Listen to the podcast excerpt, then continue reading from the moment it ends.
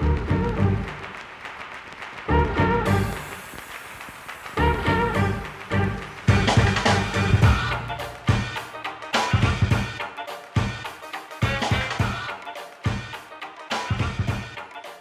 back to Judging Book Covers, your monthly book club podcast. I'm Stephanie, and as always, I have my amazing and wonderful co-hosts here, Megan Griffin and Ollie Brady. How are you both doing tonight? Good. I am pretty good. Pretty good. All is pretty good. Pretty good. Um, I would also just like to reiterate that I'm currently just a, a, a, a featured guest host. Uh, No. because Megan may kill me someday. And No. I just worry about you, Ollie, in general, like I do all of my friends. I'm very upset that I was called the responsible friend earlier today. I just would like to point this out. I don't like being the adultier adults in the room, and this is apparently what I am. I think maybe for the listeners, Megan is a little bit annoyed about the fact that while I am significantly older than her, I would say seven years older than she is, um, I still see her as my uh, responsible friend who will give the good advice and not my friend that I will message when I want the bad advice. This is my place in life to be everybody's big sister. Huzzah. including your older friend.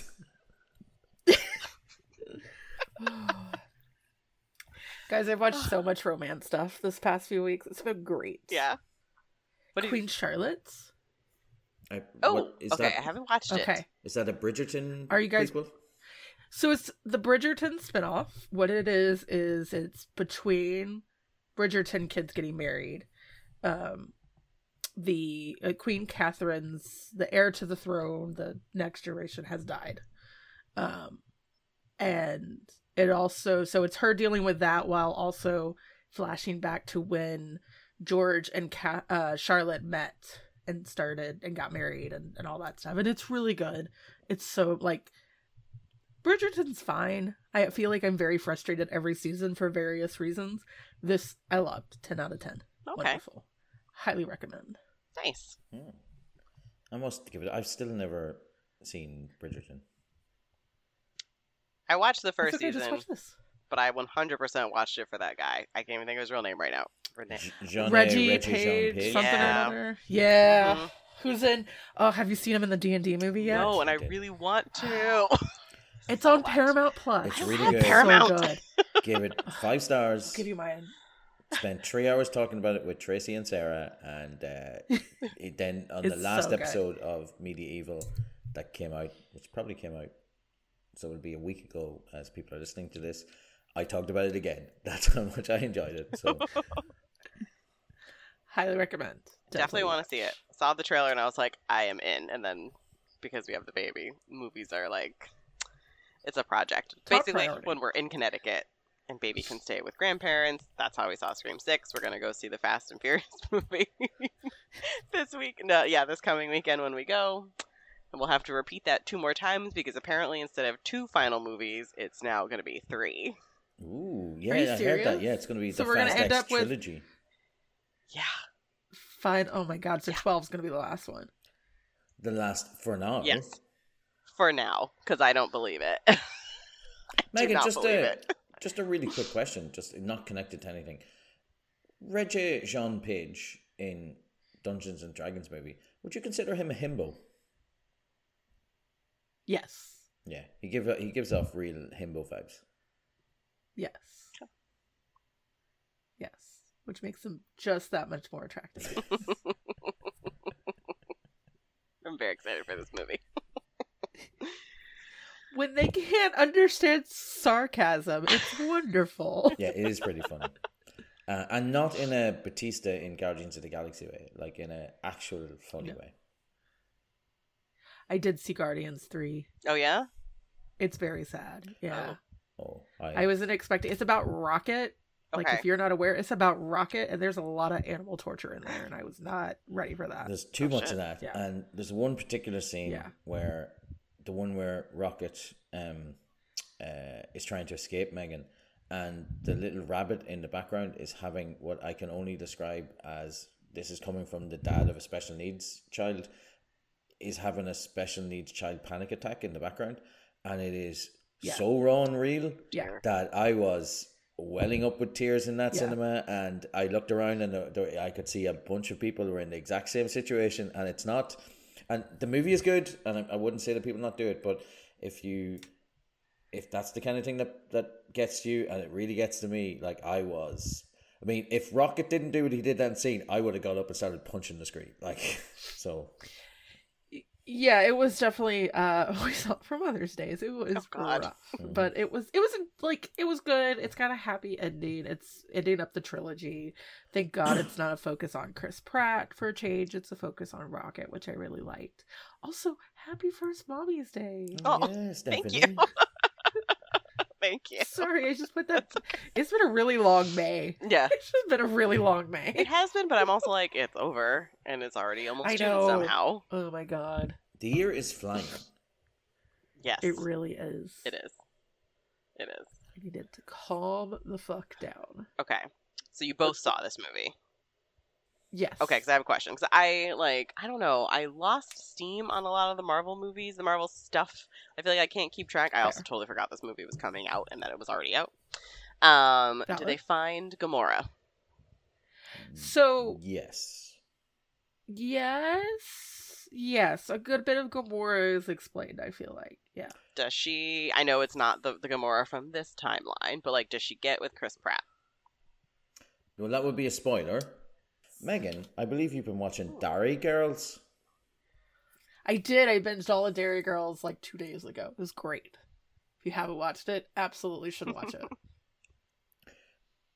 I loved everything about it. Has grown up in the vicinity of Derry, Derry, and knows a lot of Derry girls in real life. That is, and, and grew up at the time when that I would be. I'm the same age as the girls in that show, so I would have been. Oh, that's awesome. 16, 17 in 1996, 1997.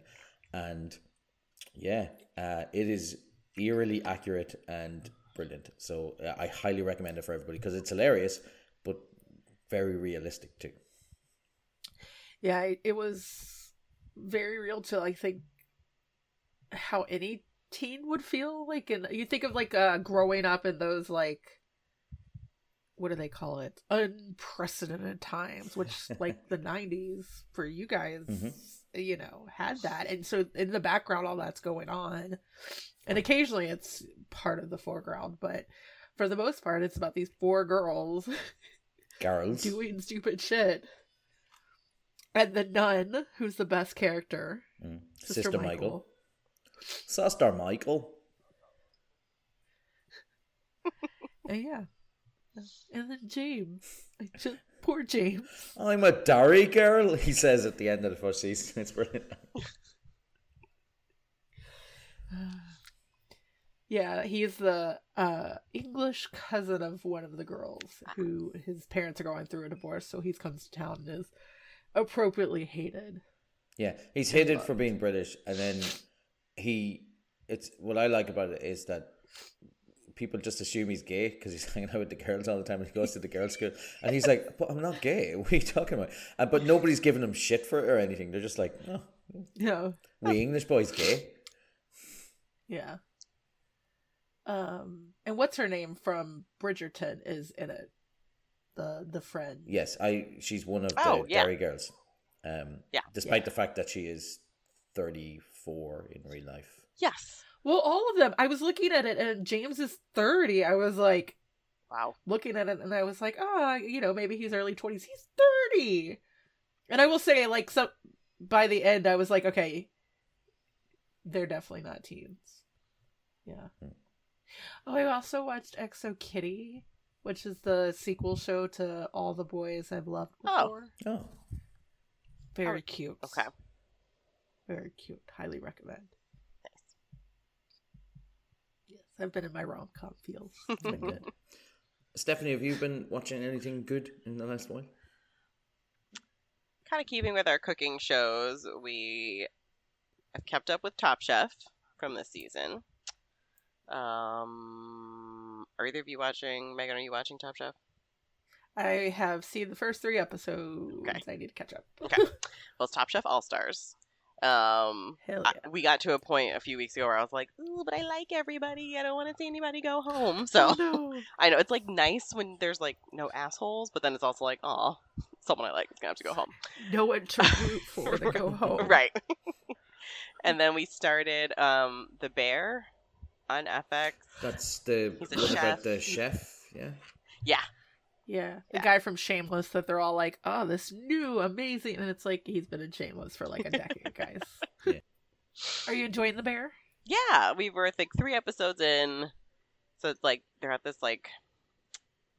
Uh, di- it's like a very fast like he was a like chef and he went to culinary school uh, wrote cookbooks he was in new york and then he comes back to chicago to run it's not quite a diner but it's like it's very chaotic to the point where i'm just like this is making me very anxious um, there's definitely like some struggles with the hierarchy with him being being back in town and everything um, yeah it's interesting it's good it's good there's only eight episodes in the first out. season though so I feel like I'll to me, I was like, it this is yeah. manageable to to jump into because there's only Yeah, eight episodes yeah. and the second season hasn't come out yet. Yeah. Yeah. Um, that's really it. I was, we were gonna watch a movie. I keep falling asleep on the couch, so maybe this week while I'm off, we'll like put some movie on. I don't know what. Haven't really watched any in forever, so it is what it is. Yeah. I redid. What did I rewatch? Well, I rewatched all of Riverdale to get ready for season seven, which has been a little boring. Um, and now I'm watching Pretty Little Liars because apparently I just really love chaos. so, you know, As long as you're enjoying it, that's all that matters. it's a lot of like hate watching. I'll be honest, because like it really pisses me off that, like in the books, she dates her teacher for a book. And it goes on for seven seasons. And then they had the like new Pretty Little Liars thing on HBO, and then they referenced this damn couple, and I was so mad about that. It's like, yes, they are cute. They are very attractive people. Lucy Hale, dude who plays Ezra, very attractive people. They're also a student and a teacher, and I'm never going to get over that. That's, But I just got through the first A reveal, so you know. yeah. The show, like, I got a lot of thoughts on Pretty Little Liars, but that's not the point. It makes Oh. me very angry. you watched Ted? Lasso too. I feel like I did watch Ted Lasso. I have so many things that I want to happen in that last episode. hmm I am You're not, happy with this last No. episode. because all you have not watched. I have not, but I'm. I won't remember the spoilers in detail, so it's Okay. okay. That's fair. Okay, so for those who did not watch last week's episode, maybe don't listen. Um, I'm not a fan. Nate does not. Spoilers now. There you go. Nate does not deserve redemption. He does not deserve happiness. He has done nothing to earn this. I don't see his fucking face at Richmond, but he's gonna be there. I'm so upset. I hope to find out that he had a lot to deal with the sexual harassment stuff. Like, I hope that that is part of the reason that he left. And Yeah, I assume that that's why that he he left. I assume he so, realized his too, boss is a fucking pig. He is not the Rupert Giles Uh, that we know. The Rupert we know. but I loved finding out Beard's backstory. yes, but I still don't feel that it was deserved for Nate. No, that's None fair. that was. That's Like, fair. he- And I don't think Beard thinks it was either. And I don't think either of you are wrong. it just feels I so just- rushed. Like he could have earned it, does. if they had. Maybe if this was like next year or something. I don't know, because like, apparently George saw though that they like. I don't. Did the showrunner leave? Someone left, and then event they ended up scrapping like what two thirds of the season and then reshooting things. So Zava, Oh, I didn't know that. Yeah, so that we, we kind of think like Zava was supposed to be a bigger part because he just disappears. Okay. Yeah, and that's did, probably yeah. why. Yeah, because I just assumed it was going to Oh, be them. that makes more sense. Yeah. With these last two episodes have been like very info dumpy in a lot of ways. Yeah. Yeah, 'Cause I think everyone was probably expecting the final thing to be them beating. Um, is it West Ham? Yeah, it, Yeah. I don't know. I it is West Ham. We'll see if that is Yeah. actually what happens. I want. I don't want to give too many spoilers for Ollie. You say you won't remember these things, but No, I I will probably remember every single one of them, but it doesn't bother me. I've never really worried about spoilers. If something's enjoyable, I'll enjoy it anyway. Like it's it's fine. And I will eventually watch Ted Lasso, you should. and I The will eventually watch out. Severance. For anybody who keeps saying to me, "You should watch Severance," or not Severance. I watched is the it? first Succession. episode of Severance. It's Succession. fine. That's what I meant. Succession. I Yeah. need to see Severance. Succession. I watched the first episode. It's fine. I'm sure I'll love it. I just don't particularly need a show where I'm gonna hate every person. Sure, that's fair. You got to be in the mood for that. Yeah, and I have that. It's Pretty Little Liars. There you go. Great. Whole show. Oh. I felt like I read nothing this month, but I think I read more than Ollie this month still. Yeah. How many books did you read this month, Ollie? I read five books this month, include and s- I read six books five if we count our. Okay, then you did read one more than me. I can get one more done before the end of the month. That's fine. Oh That's wait, fine. hold on a second. You don't feel like you've read much, but you've read six books. I read five books. That's a five is a lot. I normally read like double that. this is why when my like my company's Facebook thing, we have that meta workplace thing, they were like, Helen set reading goals. My reading goal's 30 books. And I was like, well, my reading goal's 75 and I'm already at 42 for the year. Okay. Wait, you have These meta are not what? the people. The it's called workplace meta. It's like Facebook work like work for your Uh, company. Yeah. You know, I kind of feel like my last company, it wasn't Meta, it wasn't Meta at the time, so I don't know what it was, had something like that, and I was just like, I'm fucking doing this. So, like, I'm not I gonna occasionally post this. pictures from work related stuff, but uh, most of it I keep on LinkedIn. Megan, I was going to Ollie. uh, suggest we we talk something in depth about like how to get out of a reading slump, like uh, just for for the listeners. Like, uh, have we ever been in a reading slump? How we would get out of one? And then I was going to link it to the fact that I think today's book was a perfect book for it. But Mm. It is. but then Hmm. your reading slump apparently consists of reading five books in a month, and now I'm starting to worry about perspective and. I've had proper reading slumps. Uh, five is a proper reading slump, especially because one of those books is was a reread. Um, I have had months where I have read nothing, but usually for that to happen, I've gotta hit some pretty low depressive espresso moments. Depressive espresso moments.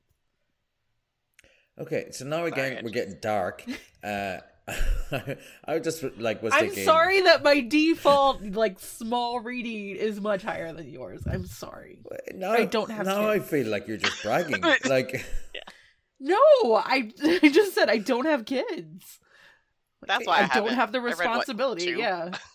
two, I, two is a usual Including month for this one? me. Two to three, I would be delighted with that. Look at bloody speed reader over there, Megan Griffin, Joey Chestnut Why of readers.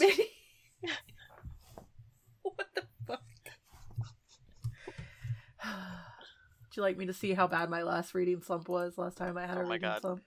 Stephanie, what books did you read this month while she's looking? She has to go for her. Oh, look, I, in January, I only read 7,000 pages. Oh, what a slump I'm in.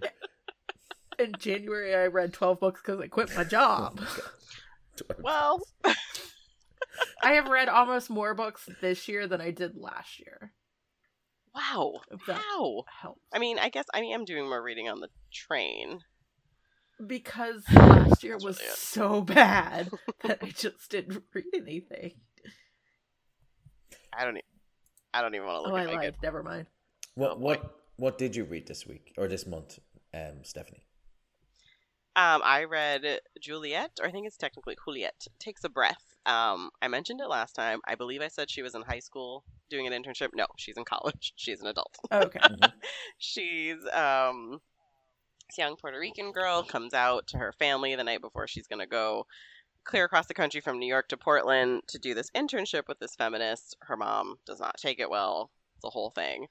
Um, this feminist that she goes to do this internship with is very much one of the, like just a white feminist. Oh no. And I'm just like, Juliet, how do you not see? I mean, she's young. This is like her first foray into feminism, but I'm like, this is not. She's Oh, not the one. She is not the one. yes, she has a, a an open like poly relationship with a black woman. But she's still not the one. Like you gotta. Some things happen. It's a whole thing. She has this girlfriend, but then the girlfriend's not answering her text messages. I'm just like, okay. Um, but it was very much about like finding herself, finding her own like feminist voice. Um, yeah, and like it's kind of one of those things of like don't meet your heroes type of thing because things don't really go that well as she does come to learn her that feminist i can't remember her name that character um her shortcomings we'll say her um yeah but it was really good i enjoyed it um i also read the guest list Oh, I've read that. by lucy By foley Lucy. Yeah. yeah i liked that one that one it takes place uh, it's off the coast of ireland right I think so, yeah. I've read two of hers, so Yeah. Mm. i think I so remember which one. yes On on an island Basket off the coast of Ireland. Ooh, I don't remember what island. the Goodreads does not say. Moore. It's going to be one of those four. Which ones? Uh, It's either going to be Arranmore, uh, Achill Island, or one of the Blaskets, because the rest of them wouldn't be big enough to have anybody living on them. I'm gonna look. Um, it's a wedding that takes place there, and they're like it's told from different perspectives. Everyone has like secrets and stuff, and I didn't quite see the secret. Well, okay, I did see one secret coming once we find out the story behind why Uh-huh. someone is like a little bit depressed. I was like, well, I know what that that is. um, but then the rest, and then because someone does die, and you know that going in. Um, I didn't quite see that one coming, so I was like, okay, I like that. It kept me guessing until the big reveal, and then even then, I still didn't quite get why. And then as it comes, I was like, okay, Nice. And would you recommend it? I would, yeah, fun little mystery, not super cozy. I wouldn't call it cozy. No. Well, yeah. if it's one of the No, islands it's- off the coast of. Ireland, it wouldn't be cozy. Those things are bare and windswept. Um, did Oh. you also read an Emily Henry book? I did not, but I did ask because my so one of the departments I support for trainings, they started a book club, and I was like, "Ooh, can you be in the book club if you're not in the department anymore?" And they're like, "Absolutely." Oh, um, good, good. and- they're actually doing T.J. Klune's other book, The House in the And the Cerulean, Cerulean Sea, Sea, yeah. this month. Yes, which I if I can read it during vacation, my vacation this week, I'll be able to go to that one. If not, then next month is is it Happy Place or Happy People? Happy Place by Emily Henry. Um, so I might might be giving her another shot Interesting. after what was it? The people we meet on vacation. people we meet on vacation. yeah. Or you, me, you and me on vacation, as um, it's over. yeah, Uh, The book that I had to talk about in therapy. Yes. Yeah. you Oh, had- oh, God, yeah, yeah, oh book. yeah, I remember you talking about that. Oh that. yeah. And the Uh, book that that nearly sent me me to therapy bit. because I didn't understand how anybody could like either of the two main characters. It's like they're both shits. I think you will enjoy if you if you can read it, The House in the Cerulean Sea. Yeah. Um do you remember when we read Seven Fallen Feathers? Yes. It'll be very some like very, very related to that. Yeah. I was talking to a friend of mine who's already in the book club who actually is also no longer in that department. She's actually on my team now. Amazing. Um, yeah. She was like, "Oh, the controversy." I was like, "Wait, tell me more." And she was talking about it. I was like, "Oh, okay." And then I immediately thought of the Seven Fallen Fe- Feathers. yeah. Um, so yeah, the group is definitely aware of that. Um, I think they talked about it Okay, good. before they picked it too. So oh, that's awesome. Okay, good. Yeah. What, That's awesome. what's I can cut this out. What's the controversy about the house in Cerulean Sea? So, Seven Fallen Feathers is about the schools that uh, Native American or Native first. Yeah. What do they call them? First The Nation. indigenous Anyways, in Canada. indigenous people. Yeah, Yeah. in Canada, they they forced these kids into these schools, and then kids would die and disappear and all this stuff, and and nobody was looking into it and stuff. And it's a very like he based the book loosely on those schools. Mhm. So And it was a question of like Like not really his story to tell right, type of thing. Right. right. Yeah. But I will say I loved this book, so I feel that I would probably and really enjoy that too. Oh, I, I, Yeah, House I Shirley liked and Sea House is really Shirley and nice. Like I genuinely enjoyed it. Yeah. Yeah. I don't want to say Yeah, too same. much because it, I think it's a really sweet story, and like I wouldn't, you know, that- it's it's like a cozy fantasy almost. Yeah. Ollie, what did you read this month? I well, I was gonna say I read quite a bit, Megan, but now I feel like uh, I didn't read at all. You read quite a bit for you. My reading journey and your reading journey are not the same fucking thing. I'll, I'll do some quick some quick run through. So I read um, Metamorphosis and Other Stories by uh, Franz Kafka, and um, I had never read it. And in college, I remember telling people I'd read it, um, because I wanted to sound cool and and uh, and and sound like uh, oh this guy's well read. But um, I can put this into the I am not really a fan um category. Just it doesn't it doesn't work for me.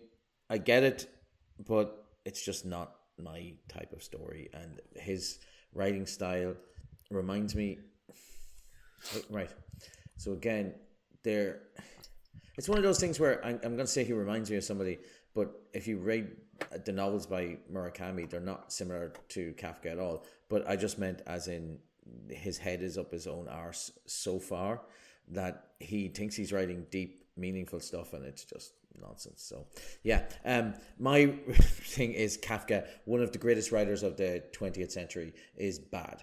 Um, so get that in the way. Um, then I read some Clive Barker um, one of the uh, the the main horror writers from the 20th century. And my takeaway is that he's bad. Um, I wouldn't read that at all. Um, then I read The King's Buccaneer by Raymond D. Feist, and uh, yeah, it's a beautiful story. It's amazing and it's wonderful, and I recommend it to everybody.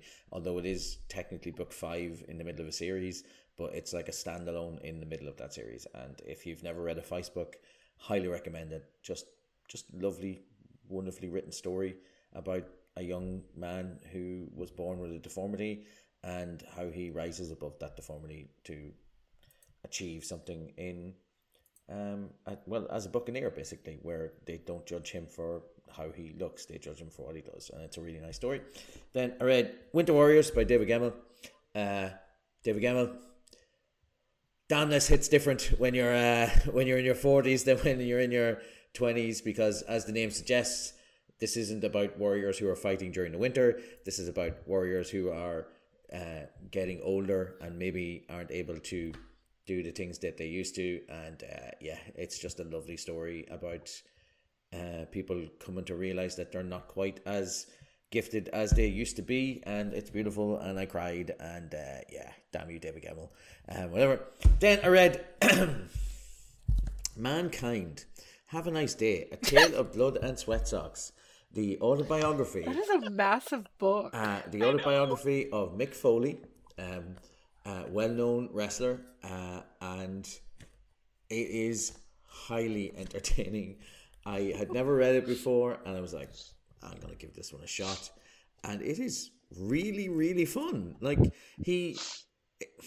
Because he wrote it himself, so there's no ghostwriter in there. You can tell this is just written by somebody who's never written before, and How many pages is it? it is seven Because I think it looks hundred massive on your screen. Oh my god! 735 pages and this only covers the first part of his career up until he wins the WWE title for the first time so this is like 1990 to 1999 he has oh three other autobiographies that are roughly the same size and come after this That is insane. um, yeah, uh, I genuinely, this is one of the most entertaining biographies or autobiographies I've ever read. He like maybe it's just because I was into wrestling at the time, so I really want to know it. But he is really funny, and the stories he tells are really funny.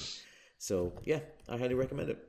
Um, other than that, I read our book that we're going to be talking about later. Megan, what were the five books that you were disappointed in yourself for only reading?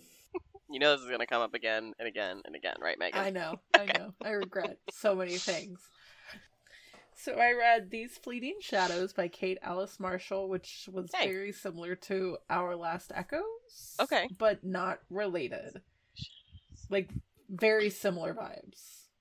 Um and then I read The House with Good Bones, um, which is a novella horror story. It was pretty good.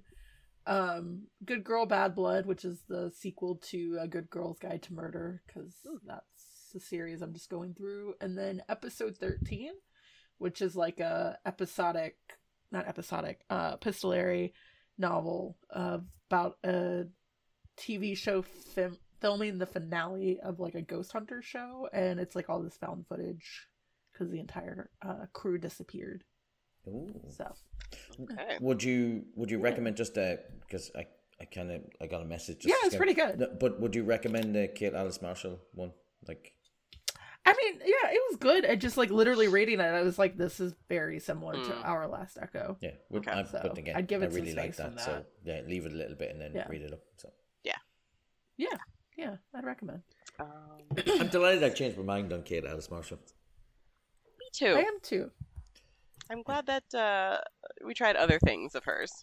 Yeah, I was looking at uh other books to recommend for like this coming up, and I have a few more of Paul Tremblay's uh books and short stories, and I was like, you know what?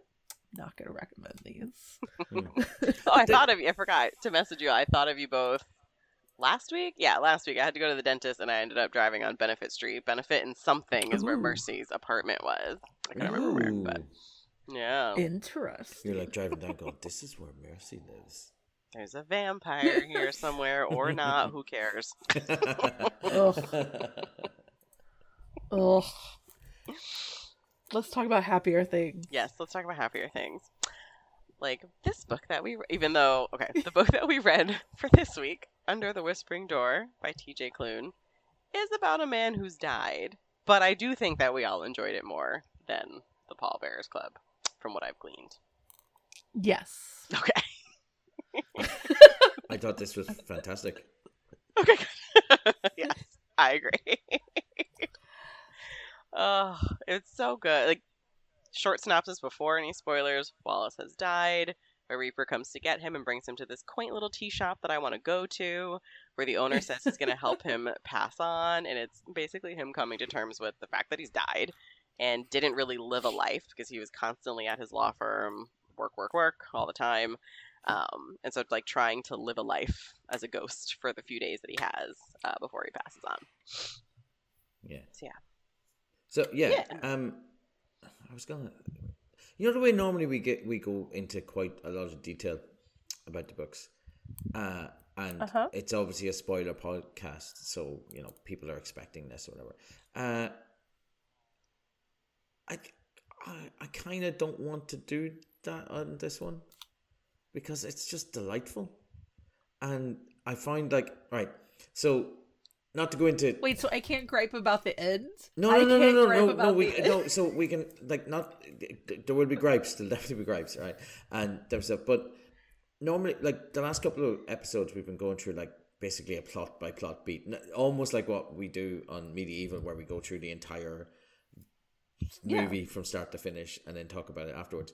Um, but in this, there's so many little moments that are just like I was just reading it, going, "Oh, that's nice. oh, that's really well done.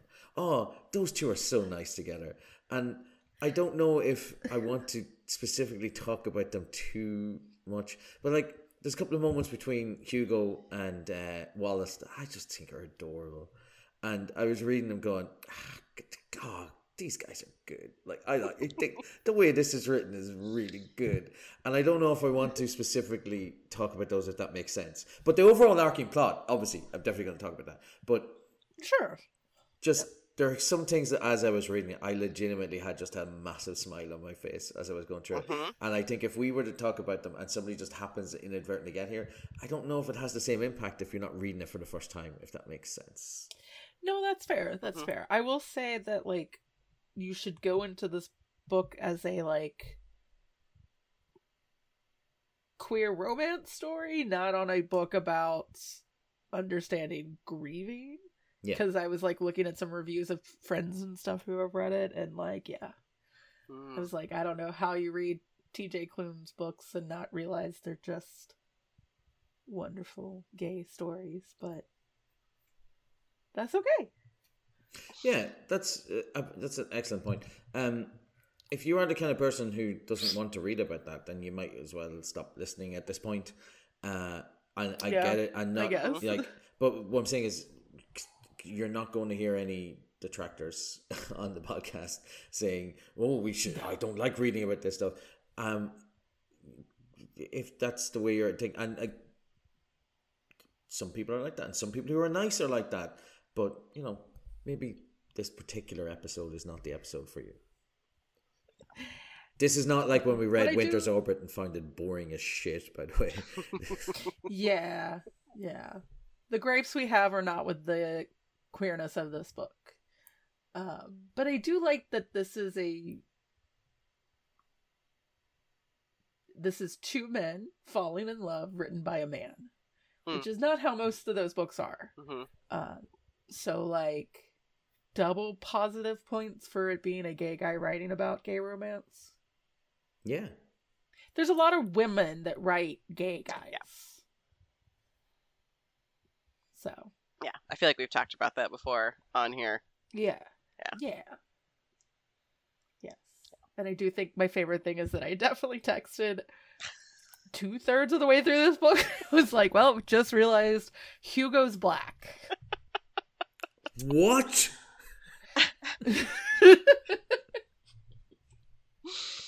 I did appreciate the diversity in the book. Hugo and his Yes. grandfather. Then we've got Mei Ling, the the Reaper. yes.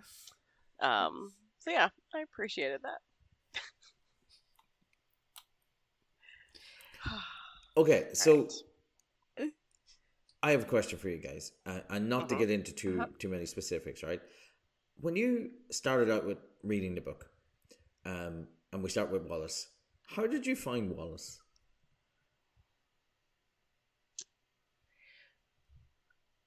And, and, and explain why, because I, I read the back and it's like Wallace was unpleasant, and I was reading about Wallace in the beginning, and I was like, well, that seems all right. he seems like you know he doesn't. It's not like I wasn't reading it going, oh, what an asshole. I was like, he's just a crotchety old man, or not an old man, but he's just a crotchety dude. Yeah, he's just a crotchety He's dude. He's a like. lawyer. Yeah, I mean, he's a lawyer in like taking it to like the stereotype of a lawyer, like works all day, goes home, sleeps for five seconds, goes back to the office. Like that's his life. He's also Yeah. very like when we meet him, he's firing someone, and he then rescinds her daughter's scholarship that she won through the law mm. firm that he did not realize they did. He sees unemployment benefits as like suckling off the government teat, I believe was the phrase used there. um Yeah. what else? But see, this is what I'm getting at. Those are actions, right? Those are the things he's doing, and uh, he probably sees fit as in his right. Again, I'm not defending that practice, right? And I come from a first world country where we actually have good labor laws and stuff, right? So I, it's never that that would never happen over here, right? But as a person, as a character, I didn't find him particularly unpleasant. He seems like maybe it's because we're getting it from his perspective. Like, but he's he's all right. Like I thought, I was like, I've I've had days where I'm like this. I've had days where I'm grumpy and crotchety. Like, Days where you yell at other junior lawyers for not wearing designer suits, that they wore something off the rack. yeah. That was something. Well, listen, okay. if they're gonna come in and they're not wearing their designer suit, but again, that's more that's more work related stuff. That's what he thinks is upholding a good good position at the firm. And That's that's like, literally his entire personality is work. yes. yeah, Because yes, he has an ex-wife, and we do eventually learn of like they had some good times, obviously, because they got married in the first place. But things were bad when they ended to the point where I was like, why is she even at his funeral? Because I, w- I'm- I will not be at my ex-husband's funeral. Valid. yeah, Not even to like double check just to make sure that he is in fact dead. I do not give a shit. I don't Fair. Fair. No, that's a healthy perspective to have. Yeah, like we're done. We're not friends. I'm fairly certain TJ Klune is British. Yeah. Not American, just to point out. Hmm. I did also feel. I mean, okay. He. d- uh, I think his response would probably be a response that a lot of people would have if they realized they were dead of like bargaining and trying to make it Yeah. so. But he goes into like lawyer mode of, "Do you know who I am? I have clients. I have this hearing, whatever, on Friday. I will sue the shit out of you." it felt kind of a little bit like male Karen. I want to talk to the manager. Yeah. yes. Yeah. But you're right. It was like a stereotype of a lawyer rather Yeah. than like like what kind of law does he practice? Yeah. But I get so th- I see that as just setting the tone or setting the scene, right? Um, and even if he did realize he was dead, there are enough stories that exist about people trying to make deals with death. So he is a lawyer, is trying to lawyer death, which I Mhm. like. Again, Sure. I I find that Mhm. Vaguely entertaining. that was fun. Yeah. I'll- I'm gonna I be will honest with you. I was more on board with Wallace than I think you guys were at the beginning. I'm like, I mean, I figured No, like I figured he was gonna turn it. I was hoping he was gonna turn it around if it was Yeah. gonna go the way that the like the description of this led me to believe it would be. Um, but like at his funeral, when he's like, "Wait, my assistant isn't here," like he pictured that she would be here just distraught and beside herself because he he's her whole world. No, you're the one who had that where work is your is your life. mm. yeah. His assistant could not be fussed to go to the funeral.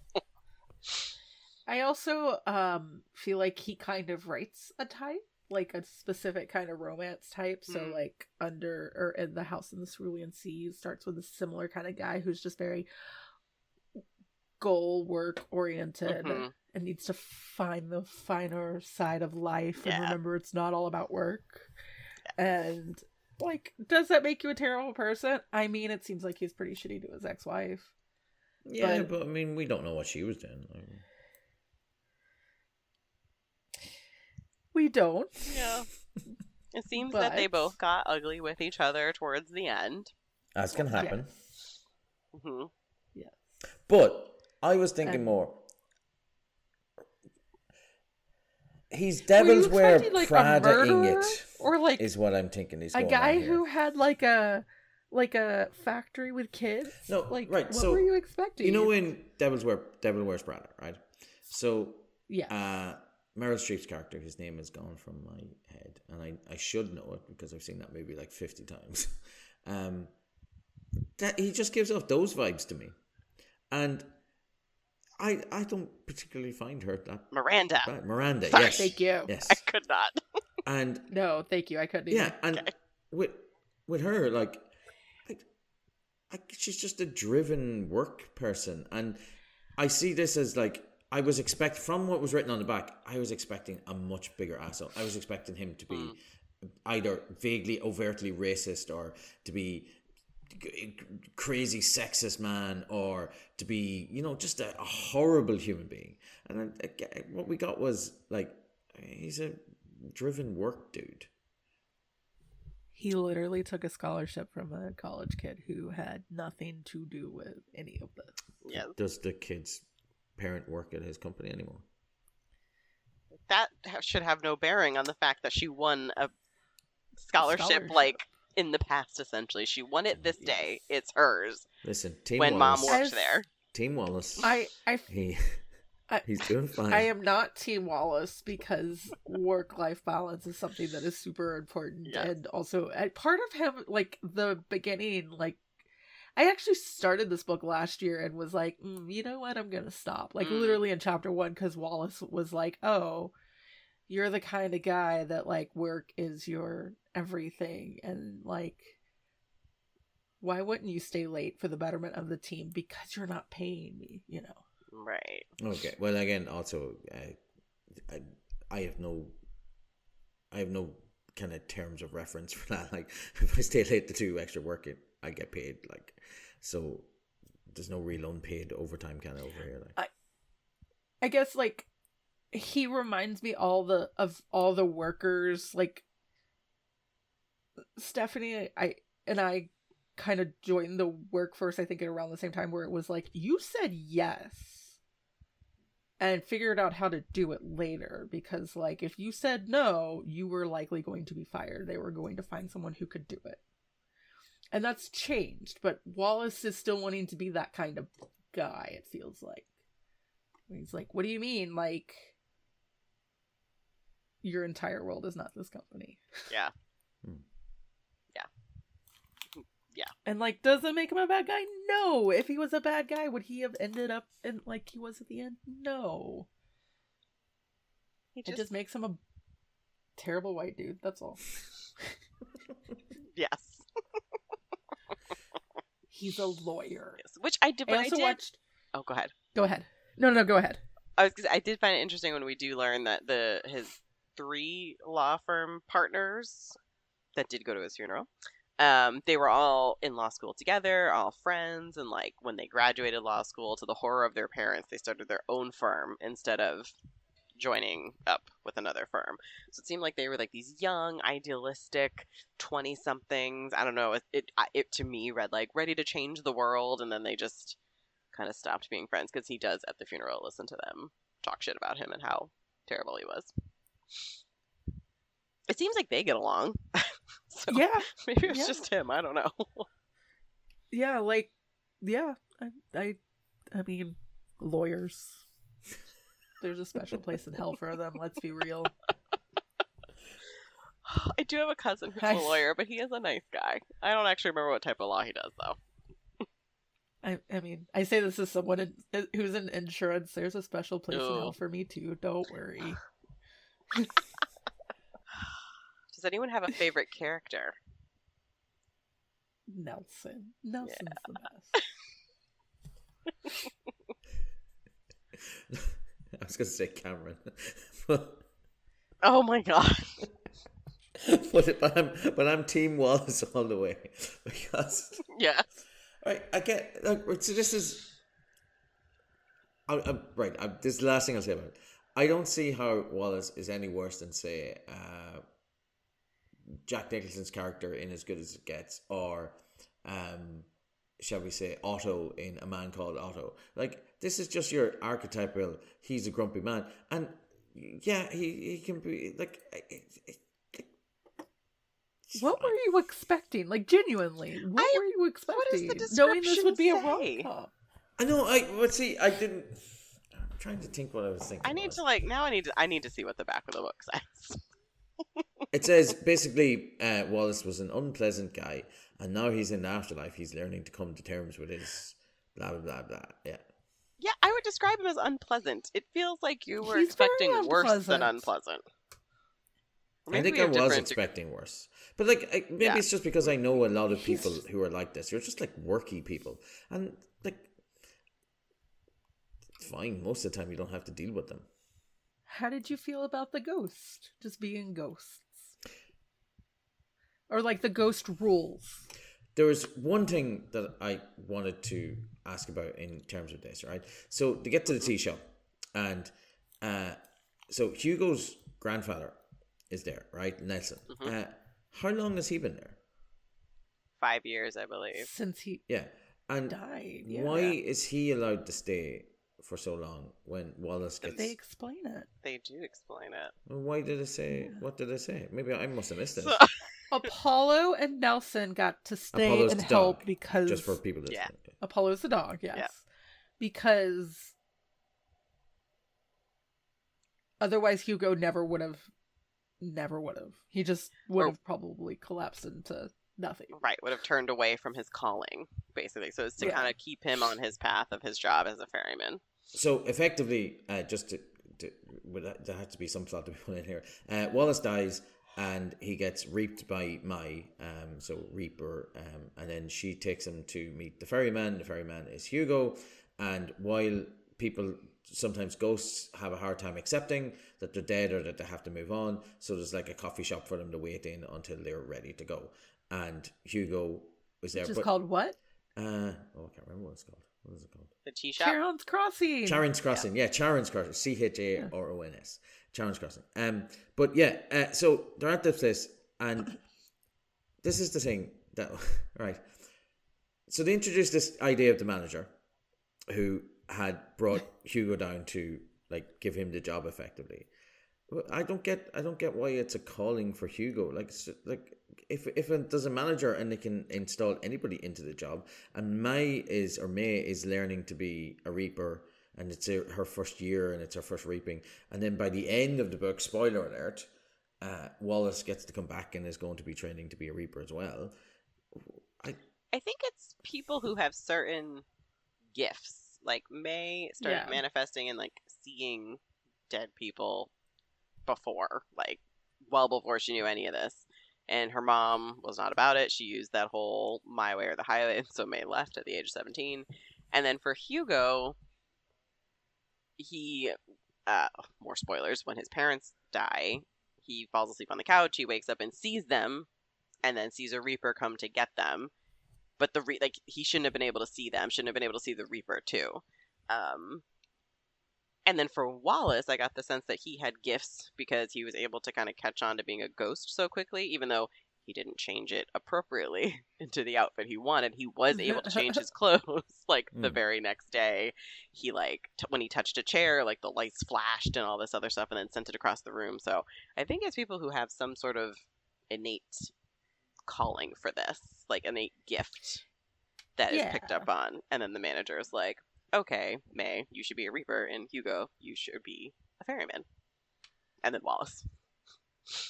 I was really expecting Mei to be the other person that came back from the dead, quote unquote. Because they don't really go into how she became a Reaper. It was just that she could see ghosts, and then she became a Reaper, and it was Yeah, like, okay, but yeah, there, there's, there's a good like ten years in there that like, how, how does one become a Reaper? Um, Yeah. did your book have the end thing, like the welcome Mei, uh, Mei's introduction to reaping? No, I did the audiobook. Ah, Okay, it didn't have that at the end. Uh, no. this was like an extra like a like an extra chapter or two basically a booklet that you'd imagine she was getting of like yay you have decided to become a reaper oh yeah, that's It's like, delightful. I oh, didn't. nice, I don't have. I Yeah. did the audiobook as well, so that's why. that that's very fun it's like okay. 7598 pages this comprehensive guide Oh, jeez. Oh, Yeah. cool. and there's like words that are in capital letters that you can tell are like the fill in the blank like where they would insert her name or planet earth or humans so it's like Yeah. there's reapers for everybody and every being Oh, yeah. and maybe other planets um so that was a lot of fun if you could find that little chapter that was that was a lot of fun I'll have to look that up. Yeah. Yeah. Yeah, there, there really isn't a ton of knowledge on how the manager picks and Yeah. what about these experiences make them good outside of that it's their choice at the end of the Right. day. or like Free will why is a thing. or like why Mei could see the dead when like her mom couldn't and as far as she knows no one else in her family could So um the, the thing about it is right. So he, he passes away, and we're in this afterlife, and you're going to go on the ferryman, and the, the, the classic story, the ferryman is going to take you to your next your next zone, shall we say? Um, and a lot of people try to run away and try to escape, uh, thinking that they can either get back to their own real life or just go find somewhere else on their own. And Wallace tries this initially, and he comes across Cameron, who is, uh, is it Husk? Yeah. They call him, yeah. Yes. So he's a husky, basically like a, a, a like really scary monster. And Hugo explains that this is what happens when you go away. You you disintegrate and you, you lose your humanity. and You just turn into this beast. Like, um, I would have expected there to be way more husks, if that makes sense. Like, i agree, I agree. Yeah. yeah i was expecting that anytime they went outside there could be husks like lurking around in the woods just Yeah. wherever yeah and I also felt really sad for Cameron when we get his backstory. Like, oh yeah Yeah. yeah, Yeah. And uh, I, I don't think we should reveal, maybe go into too much detail in that, but it involves self harm as well. So just for yourself, Mhm. if you're, yeah. Yeah. yeah i think my book might have had a warning about that at the beginning but I yes that's a good got- warning for us to have Cameron and the Reaper before Mei confused because I thought it was the former Reaper that was like stalking them before I realized, oh, no, Oh. wait, this is a the the it before I realized who Cameron actually was. Mhm, But there was a moment that I was like, wait, is this the former Reaper? mhm. My brain wanted this to go in a very different direction. I think the story was a little predictable. And so Yeah. like my brain kept trying to be like, is this a twist? Is this a twist? and no, it's a very cozy coming to terms with how you should change your life. And also ghost dogs are the best It was, Yes. yeah. because it peed on the food and the food inspector. I did enjoy that. yeah. And I think one of the assistants to the the psychic in air quotes. yeah i did like the psychic that part. I i mean i enjoyed it. I i enjoyed the coffee shop. I just the ending i didn't care for. It, the, at the coffee so it's set in the coffee shop and we meet just basically wallace is there trying to come to terms with the fact that he's dead and is making friends and becoming delightful uh, with hugo. And I, I i absolutely love their relationship and the way they play Yes. off each other. Yeah. And i love how hugo starts to warm to wallace while wallace is denying that he's warming to hugo and at the same time I don't like Wallace changes obviously and he's better, but like I, I I enjoy the fact that he's still his own personality.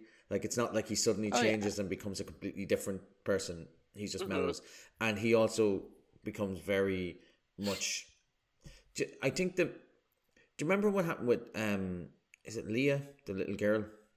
Yeah. who sees her mom and and, then Nancy's she gets mom, yeah and she yeah. gets forced into she gets forced off to the uh, into the next realm um the next stage or By that by bad reaper. by the bad reaper yeah and i think that really gets to wallace hmm and like and i Yes. like uh, to me that's where and that's so like it's 14 so basically it's just a lot of little stories about what it's like being in charon's crossing and uh, the people that they come across and the bonding between the three of them. And I also I really like them as a group of three as well because and the fact that the two of them Yeah. kind of get almost protective of Mei, like despite the fact that she's a Reaper and she is like way more powerful than Wallace. Like so, Yeah, I liked like the his first night there when he realized he couldn't sleep. He roams the halls, being a ghost, moaning, trying to keep them awake because he's being an asshole. Like he's being unpleasant. he's, he's um, pissed Yes, until Nelson hits him in the head with his cane. But then we fast forward, what, like maybe, I think it was on his 13th day. So he's not even been there for two full weeks. That's when the psychic comes in and that's he Des- learns that Mei doesn't like her. Yeah. Desdemona, yes. Mei doesn't like her. She doesn't like Mei. It's a whole thing. And so he decides, like, I'm going to fuck with this psychic because of Mei. Like, I'm going to get a little vengeance for Mei because Hugo's not letting her throw this woman out.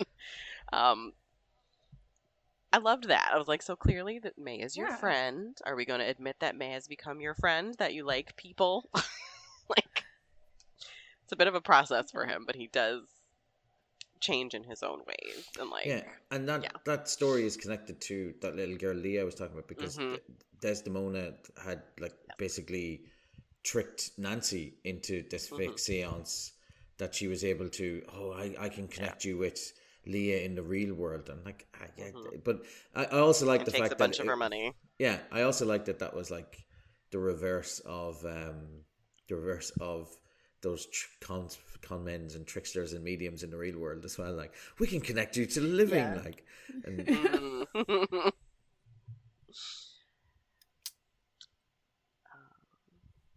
I enjoyed that it was, y- y- you know, dealing with the stages of grief. Mhm. And I guess I just expected it to be something that was going to make me like ugly cry in the end Mm. because I was like, Wallace is dead. This isn't like other books where it's like he's in a coma or like we think he's dead, but really he's secretly off like in a coma somewhere. It's always a coma.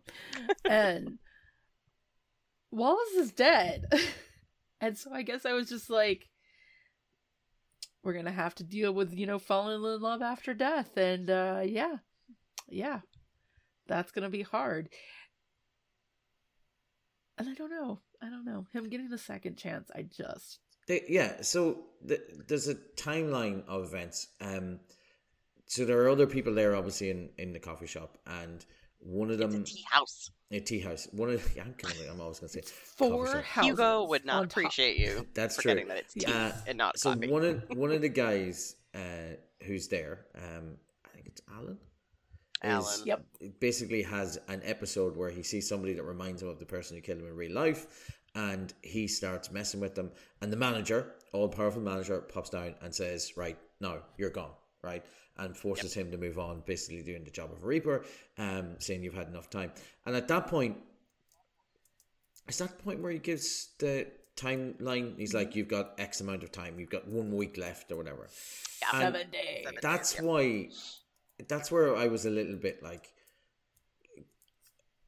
surely the manager who is effectively omnipotent and can see everything surely he sees the burgeoning connection between Hugo and Wallace and Yeah. if he's Feelings allowing don't did. matter. if he's allowing Nelson to stay He explains it. He He, explains why Nelson was allowed to stay and why Wallace has to continue on. that he can't distract his ferryman from doing his job. Yeah. Nelson doesn't distract, the- he helps. Right. Wallace and Apollo too. distraction. Yes. So he doesn't want Apollo helps Wa- with his panic attacks. Yes. He doesn't want Wallace to be a distraction. So he needs to go. Yeah. Not saying I agree. I don't agree.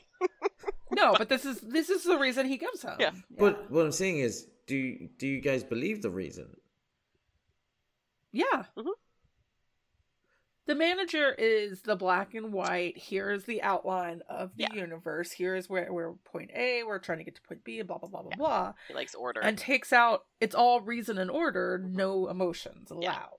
does Yeah. not care about these feelings so that they have the, for each other. so the manager is Wallace from real life I mean, like I Hmm. genuinely thought this would end with Wallace becoming the new manager. Oh Jesus. but see Or like become an a manager in training or something like that because he loves order and reason so much that it was like, oh, okay, so event he's gonna get some kind of promotion or like because the manager missed the husk thing, like blah blah blah. And like that's the way I expected this to go. Did I really expect Wallace to disappear or die? No. Megan Griffin But That's exactly what I thought was going to happen in this book. I thought that Wallace was established in real life to be an asshole boss, asshole manager who Mm. only did what was right for the company, i.e., the, let's go back to that girl at the beginning. As far as he saw it, the way he considered it, the mother was no longer working for the company, therefore, the scholarship which was awarded by the company shouldn't go to the child. That is the exact same logic of Wallace needs to move on. He's distracting the person, despite the fact that there is clearly a relationship forming between them. They're clearly linked. And I thought that it was going to be, as you said, Mei had certain skills and Wallace had certain skills in real life. And, or sorry, not Wallace, and Hugo had certain skills. And Wallace's skill was being an asshole manager. And I did, I, so I wasn't sure what was going to happen to the manager, capital T H E, to have him replace him. But I thought that's what was going to happen is that Wallace was going to fill in that role.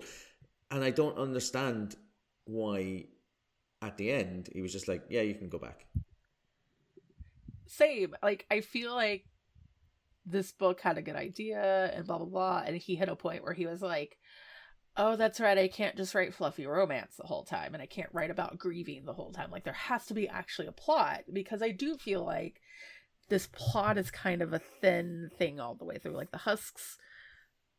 There's little bits throughout, but this entire book is like it's just fluffy romance which is fine I, like i'm not knocking that and anything but you get to the last chapter or two and it's like oh that's right we have to have a story we have to wrap this up somehow and it's like you made an attempt i enjoyed it i'm just really frustrated that this entire book is about grief and that you w- wasted your life in a way. And yet he gets another chance. And this is coming from someone who has had how many extra chances in life? Like i get it. I get the hypocrisy. Let's be real.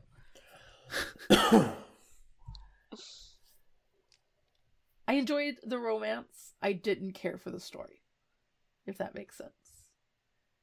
Yeah, i yeah I really liked the aspect of Wallace saving Cameron, right? Mhm. and going out of his way to learn from Cameron and how other people hadn't done that before. So when he goes out and he like so he senses Cameron wants his help, right? And he discovers that Cameron had been treated badly by the bad Reaper. I see I sound like I'm talking about Quantum Leap now. The bad jumper. The bad Well, we didn't get the person's name. We Yes. No, that's know- why I just assumed it was Cameron No, for a bit. could see that. So the, the the bad reaper had been a real asshole and had effectively scared Cameron off, which is why he ran off and disintegrated. And then Wallace gives up his connection, so there's a tether, a connection like that stops him from floating away or, or leaving, and he gives it up to save Cameron. And I thought that was lovely. But it also I was like it felt like one of those strange or, or just also for people listening i absolutely fucking love this book and when we're talking about this at the end i would read this again and i would wholeheartedly recommend this to everybody so if this sounds like i'm coming down hard on it i don't mean it to this uh, but it felt like it felt like we were watching beastly the beauty and the beast version. It was like you have to find somebody who loves you or will sacrifice yourself for, uh, within Yeah. 21 days. And oh my god wallace just sacrificed himself. Hasn't he really turned a new leaf? And that Yeah, felt like like a weak story point to me in an otherwise wonderfully written book. So I did have a follow up question about the husk, like because I same thing. Love the book, especially love that part where he saves Cameron. Um, I love that when he first connected with with Cameron, when we realized he realized that Cameron was still in there, um, that that stayed with him, and that he wanted to help him. So clearly, this is new Wallace. I would also go back and argue that still taking away the scholarship does not make any sense because of the date that that girl applied for it. She was eligible because her mom worked there unless the terms were her mom had to continue working there her entire way through school. That should not be taken away from her.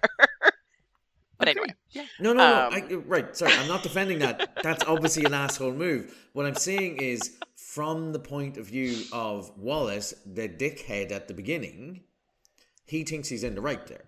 He's not. I would He's argue that he Oh, needs sure, to think about it legally because if the terms were not that mom had to continue working there, she could potentially sue them for taking it away from her daughter. But he died, Yeah. so he Oh, doesn't yeah. have to I worry about that. mean, Nope. Lawyer Wallace probably knows what he's doing. I'll be I'll be right back. I really have to pee. Sorry. Okay. But uh, Stephanie, Um, you can continue with your your point you were making there. Yeah. So Cameron.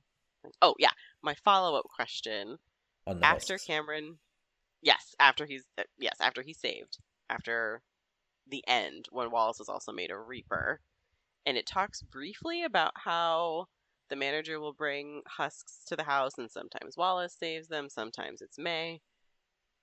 How, like, is the act of saving not to just put the like hook thing into them? Yeah, is just there to more to it? reattach them. That's what I assumed as well, because that's all that Wallace does. So Right. And also, this has been going on for, we can assume, eternity or a, a long point, like the husks, the whole Yeah. crossing over. How has nobody ever tried before?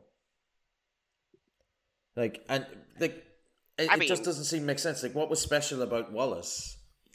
That I guess I would argue that I wouldn't. If a ghost is in their tea shop or whatever their version of the tea shop is, and they're tr- like coming to terms with, and once they're ready to ascend, they're probably not necessarily thinking about the husks, especially if they didn't go outside, if they didn't run away and didn't see them. They're just like, oh, I'm gonna go up and I'm gonna unhook and I'm gonna go through that door.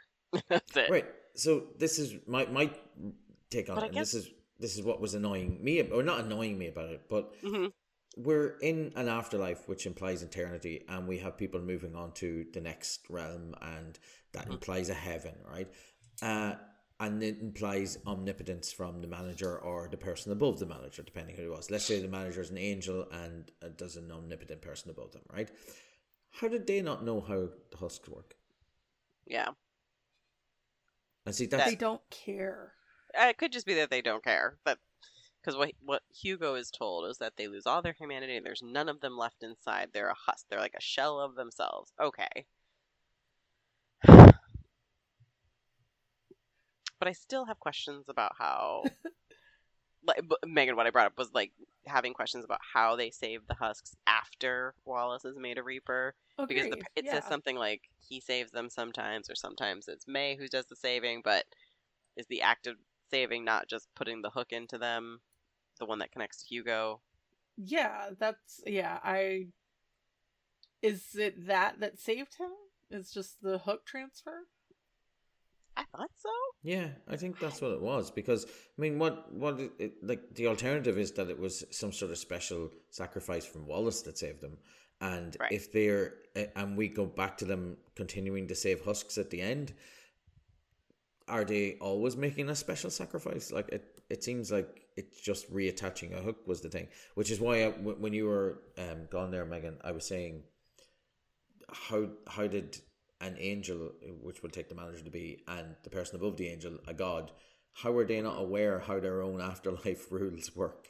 That they were shocked that oh, you were able to save a husk. I mean, I think they are, but I think it genuinely is as if like you are in charge of so many different aspects of universe that you just don't care about this little thing that isn't working correctly because everything else is for now. I don't know. Or maybe it is some kind of like the husks are people that chose to not continue into the afterlife, so why not?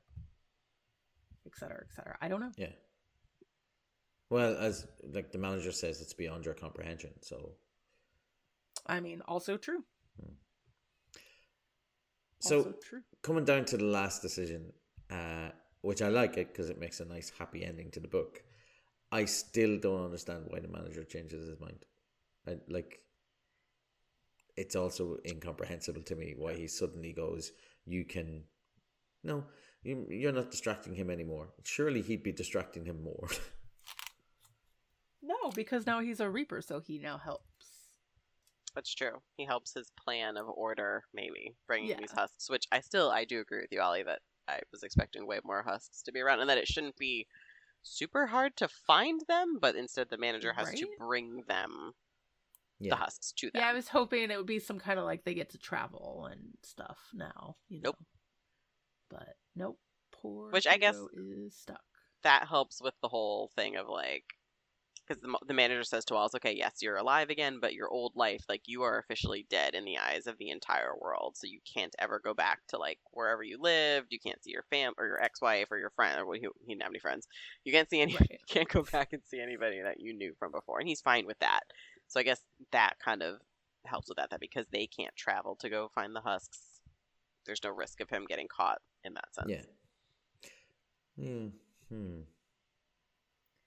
So the question that has been on my mind all this week, which is in part because of this and in part because of several other things.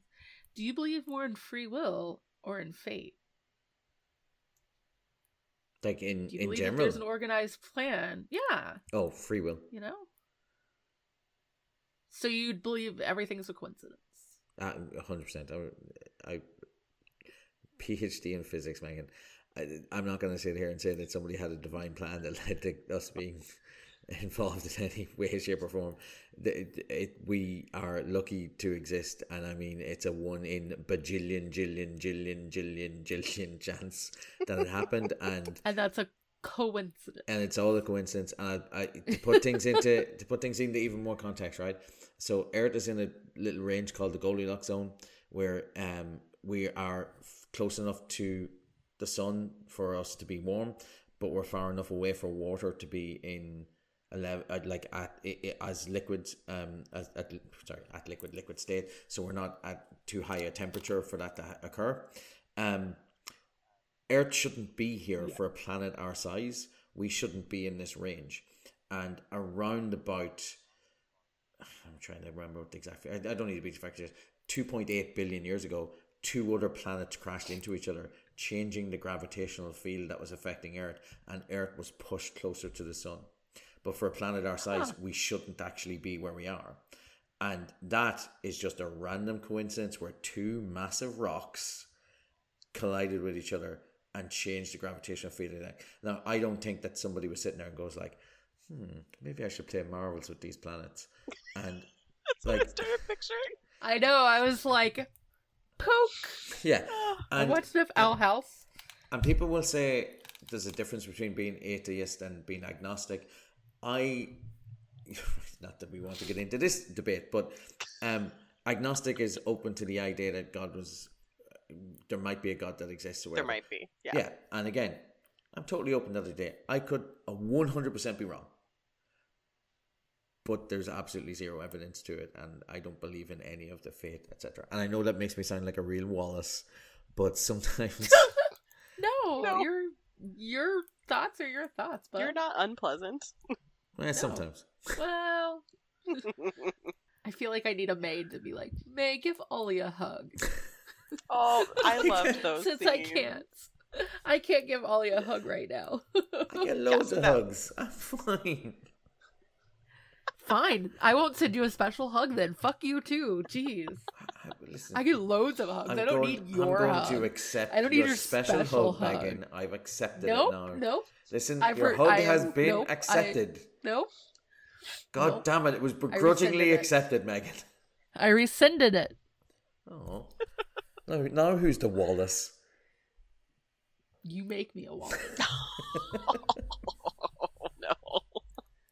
Stephanie, do you believe in What about- in faith or or um, free will? Free will. Yeah. I just I have a hard time with the idea of it being a grand plan. I feel like there's too much that just no. I think and then it just it turns into the like the religion thing for me. I'm definitely That's a fair. lapsed Catholic, no longer practicing That's like fair. Wait, sorry, just, just couldn't uh, stick with it. Just now that you mentioned it, disclaimer, as a man who works in a place which is, um, you know, still deeply connected to the Catholic Church, I obviously believe in God, one hundred percent. Uh, Real, real sound guy. Real sound guy. that I have multiple people who work for Catholic schools that don't believe in God. Not me though.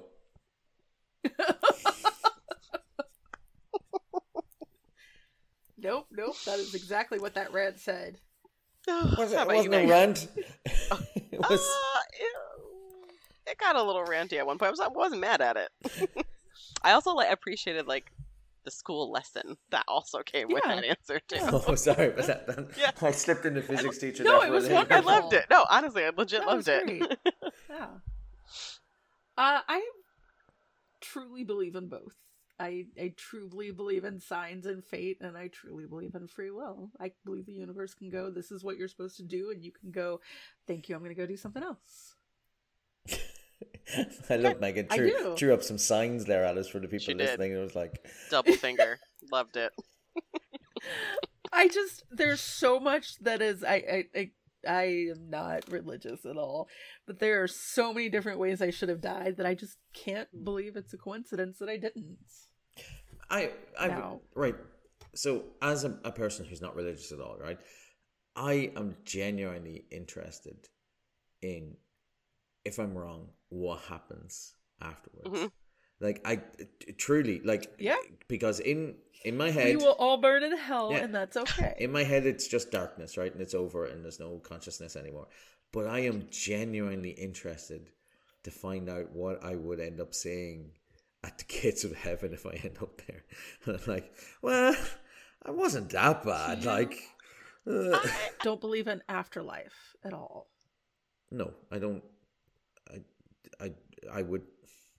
I see. It it comes down to it comes down to experience and how like I because I don't think I was ever open to that idea, and any reports I've come across from it have been wishy washy. And then I spent a lot of my time uh, as a uh, like uh, my- a lot of my time in my twenties and, and early thirties when I was studying a lot more, just being a real asshole about it as well. Like if there isn't evidence, how am I supposed to? And like I, I truly am fascinated by people who have really strong faith that this is all real. And I, I wish I was more like that, but I find it's a lot easier to have faith in things that you can prove. If I can prove with a maths equation, it's even better. Oh, I like that. And I also feel very much the same I find like because my thoughts on what happens when you die is the same as yours. Like darkness, there's nothing, which I find fucking terrifying. I wish I believed in Yeah. something more, and I would like for it to be something kind of similar to this book. There doesn't seem to be a heaven or hell. Is moving on to the next. We get to see when Cameron ascends. We hear. We don't get to see what he sees, but we get to hear him, and he is clearly reunited with his love. Um, same thing when we see Nelson. Like it, it clearly back with the people that you love in the environment that you want to be in. Um, and I find that very comforting. Comforting. So I wish that I believed in something like that. And I, I prefer this version of the afterlife to the whole heaven and hell Catholic Yeah. Christian thing. so Megan, what about you? How do you what do you feel will happen when we we move on? Uh, This got a really deep most part, this- conversation. uh, It's nice. I know. well, I mean, it's death and afterlife. I mean, you know, we could talk about romance or we could talk about the serious stuff. no, um, I believe in reincarnation for the most part.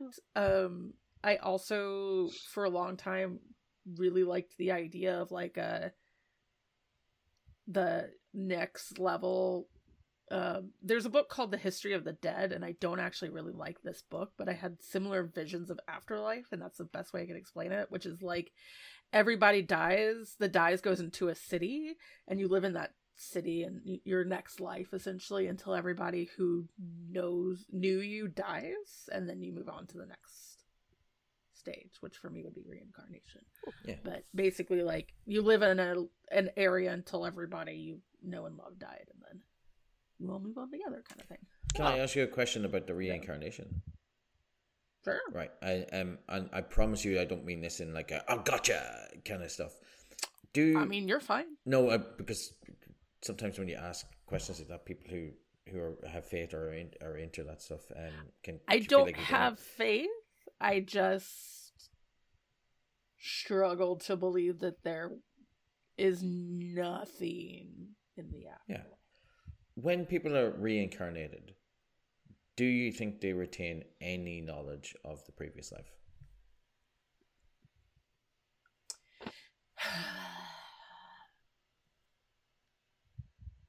the side of me that loves ghosts and things like that, absolutely. Hmm. The side of me that actually truly thinks about afterlife and religion and things like that, I don't know. Yeah. I'm not religious. I would like to point out that, like, at best, um, grandfather clock theory, where like someone created the universe and then was like, "All right, you're done. Go have fun." Uh, Because the reason I ask about the, the reincarnation thing and the, and the past lives is the way I've always thought about reincarnation is if you don't learn from the first life and the second life and the third life, what's the point of going back? Like what? Like if you're you're reincarnated you eventually again, become a buggy, and then you get squished.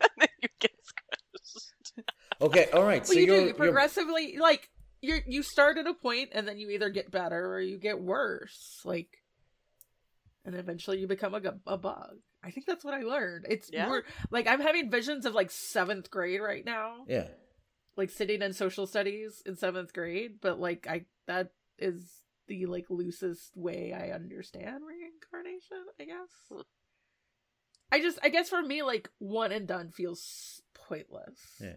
There was an England football manager named Glenn Hoddle, and he um he w- believes in reincarnation, and he ended up losing his job because they asked him about reincarnation in an interview one day because he was like outspoken about it, and he said something along the lines of people who are in wheelchairs or people who are born with disabilities are being punished for their previous life. No, I don't agree with No, that. obviously I'm not Megan. You're not an asshole, right? Um, but No. Damn. I've always wondered about people who are into reincarnation in that level who think that that's connected. What? How do you get to that? Like, what what part of reincarnation you believe in where somebody is then going? It's a it's a sums and balances thing, and you've come down on the negative side, so we're punishing you in the next life. Like, I don't like that kind of thing. Is what always has put me off the idea of reincarnation. Um, I love the, the Zen idea of you can be born like I'm a Hmm. blade of grass in my next life. That sounds nice. Well, like, have you watched all of the Good Place? I've Mhm. watched most of The Good Place. I feel like how they restructure the afterlife was kind of like well, they have you redo it every time, but it's like you're redoing it in the afterlife. But for me it's like they just like instead your final test is you go back and keep trying, I Mhm. guess. Is that kind of Yeah. mindset until eventually, you know, you make it on and then you become particles in the wind. That reminds me of okay. How much of Agents of Shield did you two watch? Okay. Uh, We're going You're back. good. Uh, spoil away. Yep, spoil away. I'm going to say mean- conservatively seven advertisements. I've never seen an episode. Great. well, there's it's in season one when Fitzsimmons they're stuck at the bottom of the ocean and they're like in a dire situation and they're talking about like what do you think happens when you die and they're both scientists like just very logical. I don't think either one is religious. Um, one of them says she's talking about the law of conservation of energy. I might be saying that wrong. The idea that no energy is created or destroyed. Yeah. So when you die, you become something else, like a blade of grass or a star or a monkey Yeah. or whatever. It is. It's a principle, um, which means that in physics terms, it's an unbreakable rule. So a law, uh, depending on how extreme you make the conditions, can be broken. I.e., laws are made to be broken. Mm. But a principle can't be broken. So if you break one of the principles, and there are six main ones, but if you break one of the principles, you break physics. Okay. And if you break physics, you'd break me. So my brain would I have a new life goal. no, don't do it. Also, if you can, um, if the other thing you want to do, if you want to break physics, if you can isolate a north pole from a south pole in terms of magnetism, you will absolutely, you would change the world. Hmm. You effectively all possibilities I don't want to do are off that. the table at that point. So, oh, I've got an isolated north just- pole and no south pole with this magnet. All right, okay, you've literally just created unlimited energy for the rest of the universe. It's amazing. Can't be done. Well, I just want to break Ollie. So- That's No. the goal now. Don't do that. I'm not being serious. But anyway, yeah, principle of conservation of energy. Yeah, that's what I think it's Simmons who says that that's what she believes happens. You just become something else. So not quite Yeah. reincarnation, like you keep coming back, you can come back as anything. So also a nice thought If you because could one come and done back, does seem a little like if you could come back, I just- what would you want to come back as? A dog or a cat, ooh a cat, like a house pet. Let's Yeah. be real. a very nicely treated cat who just lounges in the sun all day. Yes. With a human who understands boundaries. Yeah. Oh, we talk all the time about how cats are consent teachers, and Emmy's gonna learn. Oh yeah. Hmm. oh yeah. I uh, I'd like to be a a gazelle. Oh, careful. Just yeah, well, I know. Same. I had the same thought. Lions. Okay. At first, I was like, "Oh, nice." No, not nice. but just like, you know, but like a gazelle who who knows We'll end up who knows eating what's what. Like you know, he's like, better watch out for those lions. yeah, we'll be cats. Our cousins will eat. We'll try to eat you. So. oh, there you go. We'll be like, no, no, no, no, no. That's that's our gazelle. That's Yeah. all. wait, wait, whoa, whoa, whoa. Leave that one alone. First of all, they're gonna try and eat this guy, but I am a majestic gazelle, right? They ain't catching me. okay. I like the confidence. I'm going. One other thing that we didn't really talk specifically about with this book that I did want to bring up. Oh yeah, This the book book. me, yeah, the book. This book made me laugh a lot. Like I laughed Very Yeah. funny. a lot. Like, and I wasn't fully. I mean, we I knew it was going to be a love story, and but the guy's dead, so I wasn't expecting to laugh a ton. That first time that he meets Nelson and thinks that he's Hugo, and he basically pulls the lawyer like, "You've made a mistake. Like I, this Oh, needs to be God, rectified." yes. And he has him jumping up and down, repeating after him, like as if that's what's going to turn him back into being alive. Killed me. Like was like, okay, so this is what we're in for with this book. I am a huge fan. Yes. So many little moments like that that were just very charming. A lot of Yeah. them with Nelson, to be honest. Yeah. Yeah. No. Nelson is just the grandfather we all need. Mhm. Nelson's Nelson's cool. Uh, how did you feel about Nelson? Uh, yeah, that's it. We left more spoiling it. about Nelson moving on at the end. It made sense. It like, did. yeah, I knew it was coming. I was a little upset Apollo moved on. Let's be real. Yeah, I mean- but Apollo with Nelson is a good combo. Yeah, not by himself. Like he wasn't by himself. I was okay with it. I also liked that um, when he decides that it's time, he turns himself into like the younger version of him, and Wallace is like, oh, "You were saying the older version because that's how Hugo knew you." And I was just like, "Oh God, my heart." Yeah. So back to the other way of crying instead of laughing. Okay, uh, guys, what did you think of the book overall? I loved It It was good. Yeah. Do you want to give it a star rating, Stephanie? Oh, I gave it five, even with my questions about the husks and the how exactly they saved them. I was fine with it. I gave it a five. Megan? I gave it a four. It was. I mean, it. I enjoyed it. It's a good romance story. Don't think too hard about the actual story. Um, I gave it How a about five. you, Ali? I, I absolutely, I thought it was great. And it, sometimes you just turn off the part of your brain that goes, "Let's get deep into." it. We do it here, and we talk about it a lot. Like, um, but it's the same with the uh, the Mia Mia P Manansala novels. Like sometimes you can just go, "Ah, "I'm living in this," and a story about death like this that's like just really comforting. Like it was just, it was like every time I, I picked it up, um, sorry, I didn't pick it up. I was listening to it in earphones because I did the audiobook, and I would get into bed and normally they'd listen to ASMR, and I was listening to this, and like just like really nice, really lovely story, really nice people, really nice characters. Yes, a lot of this doesn't make sense, but it doesn't need to. It's just I, I genuinely enjoyed it, um, and I recommend. I've read uh, House in the Cerulean Sea as well, and I would recommend that greatly as well. It's it's such a similar vein. It's just you know sometimes you come across a writer who's just like it's like a warm hug. This book, and that's what it's like. Yeah, I'm Definitely agree. interested to read In the Lives of Puppets to see if it's a similar vibe or if it's not. Is that the most recent? I assume so. Yeah, it just came out in April. It's a retelling of a po- uh, Pokemon of a Pinocchio retelling. Okay. Nice. I'll have to give that one a that one and the House on the of the Cerulean Sea. Yes. Yeah. Have to give them a chance. Really enjoyed it. Yeah. So, what are you all reading next that's not for the podcast? That's a good fucking question. Ollie, what are you reading? I um I'm going to read uh what's the next one in my Gemmell list?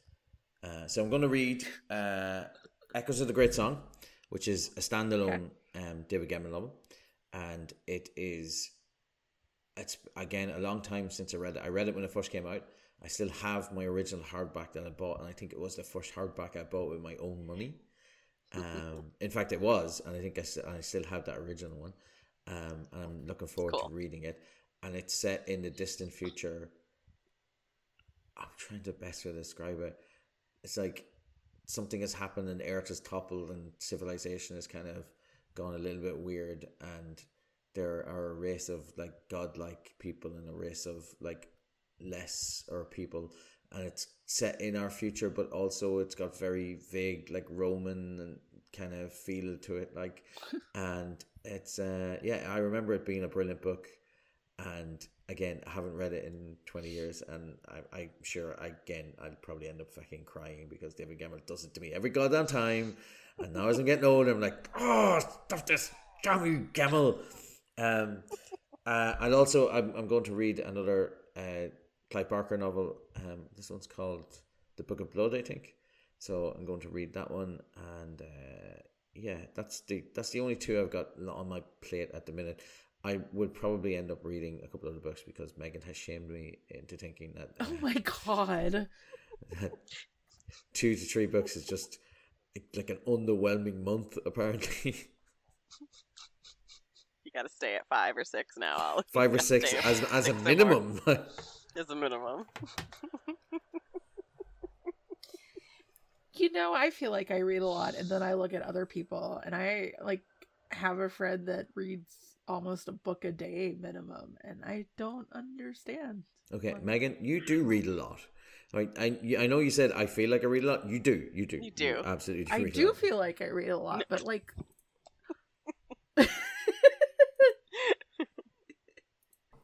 Uh, so I I am rereading No Country for Old Men next month because Red has been listening to some stuff about Cormac McCarthy, and that made me want to reread Cormac McCarthy. Uh, and then I'm also going to read the third book of The Good Girl's Guide to Murder because got to finish out that series. What else I'm going to read? I don't know. I don't know. I got lattes and legends. Okay. I don't know. You, you said you got lattes and legends. I did get lattes and Savage legends. book. It's a, it's just like the coziest of cozy mystery fantasy stuff. Like Oh, and it's just really? really nice. Yeah. So it's the best way to describe lattes and legends. Uh, Have you read it? yeah, well, I talked to you about it before.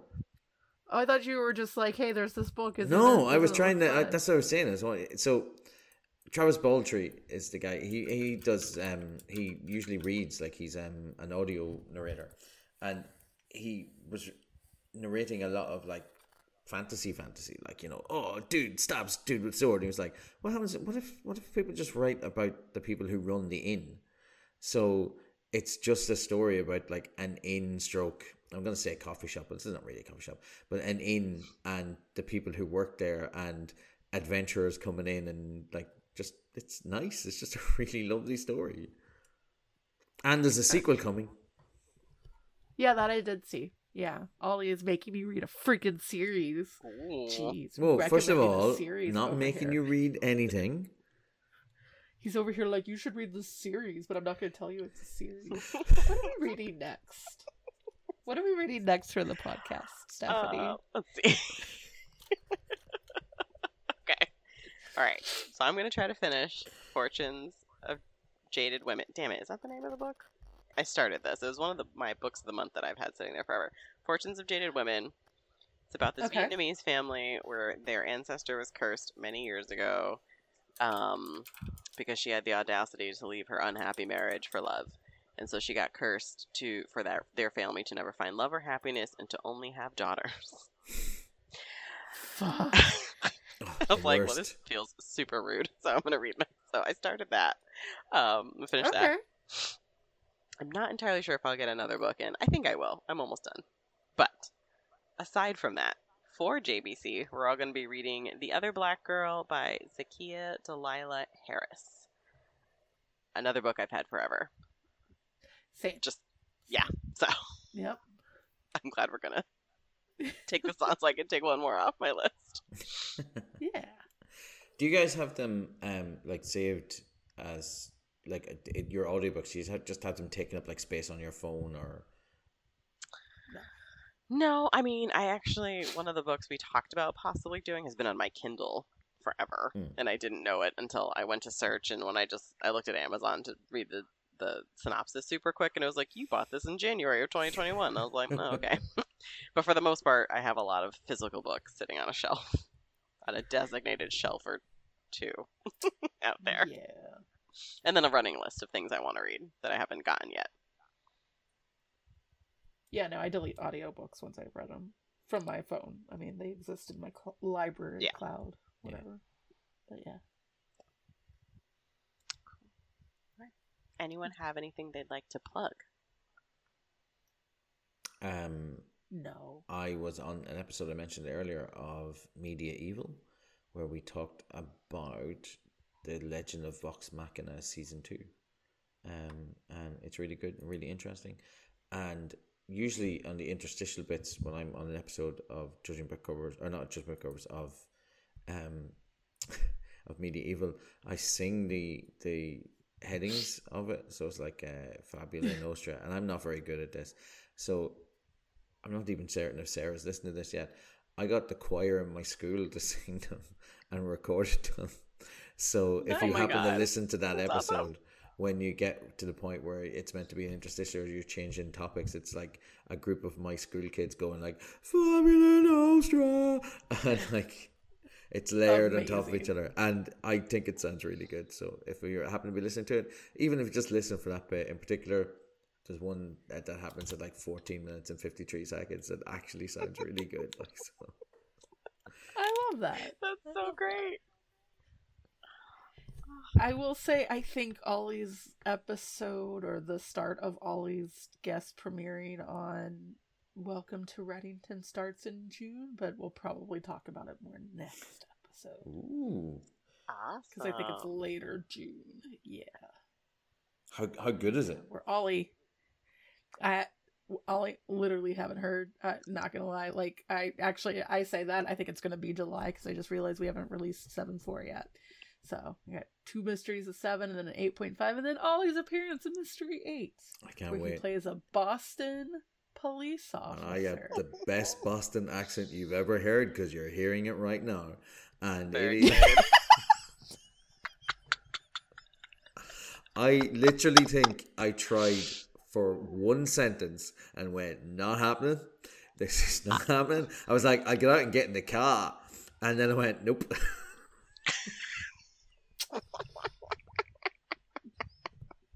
Don't blame you. As someone from Massachusetts, I do not blame you for not. I wouldn't try to. I'd probably do like one sentence also and be like, "I'm good. I'm good." Isn't it just dropping R's from everything? I don't know. I'll go It's watch that of- commercial where Chris Evans pulls out his Boston accent. yeah, he's the only one I'm not mad at it for. Yeah. Yeah. All right. right. Well, we'll be back next month. I'm excited to hear what we all watch in the meantime, how many books we all get through in the next. I'm reading none. I'm fucking not reading anything. I give up. I'm gonna read less than No, you. no, I'm you read no. none, and I'm gonna read minus one. I'm gonna remove a book from my memory, and you're gonna be like, Ollie, what did you think of this book? And I'll be like, I've, I've never even heard of that writer.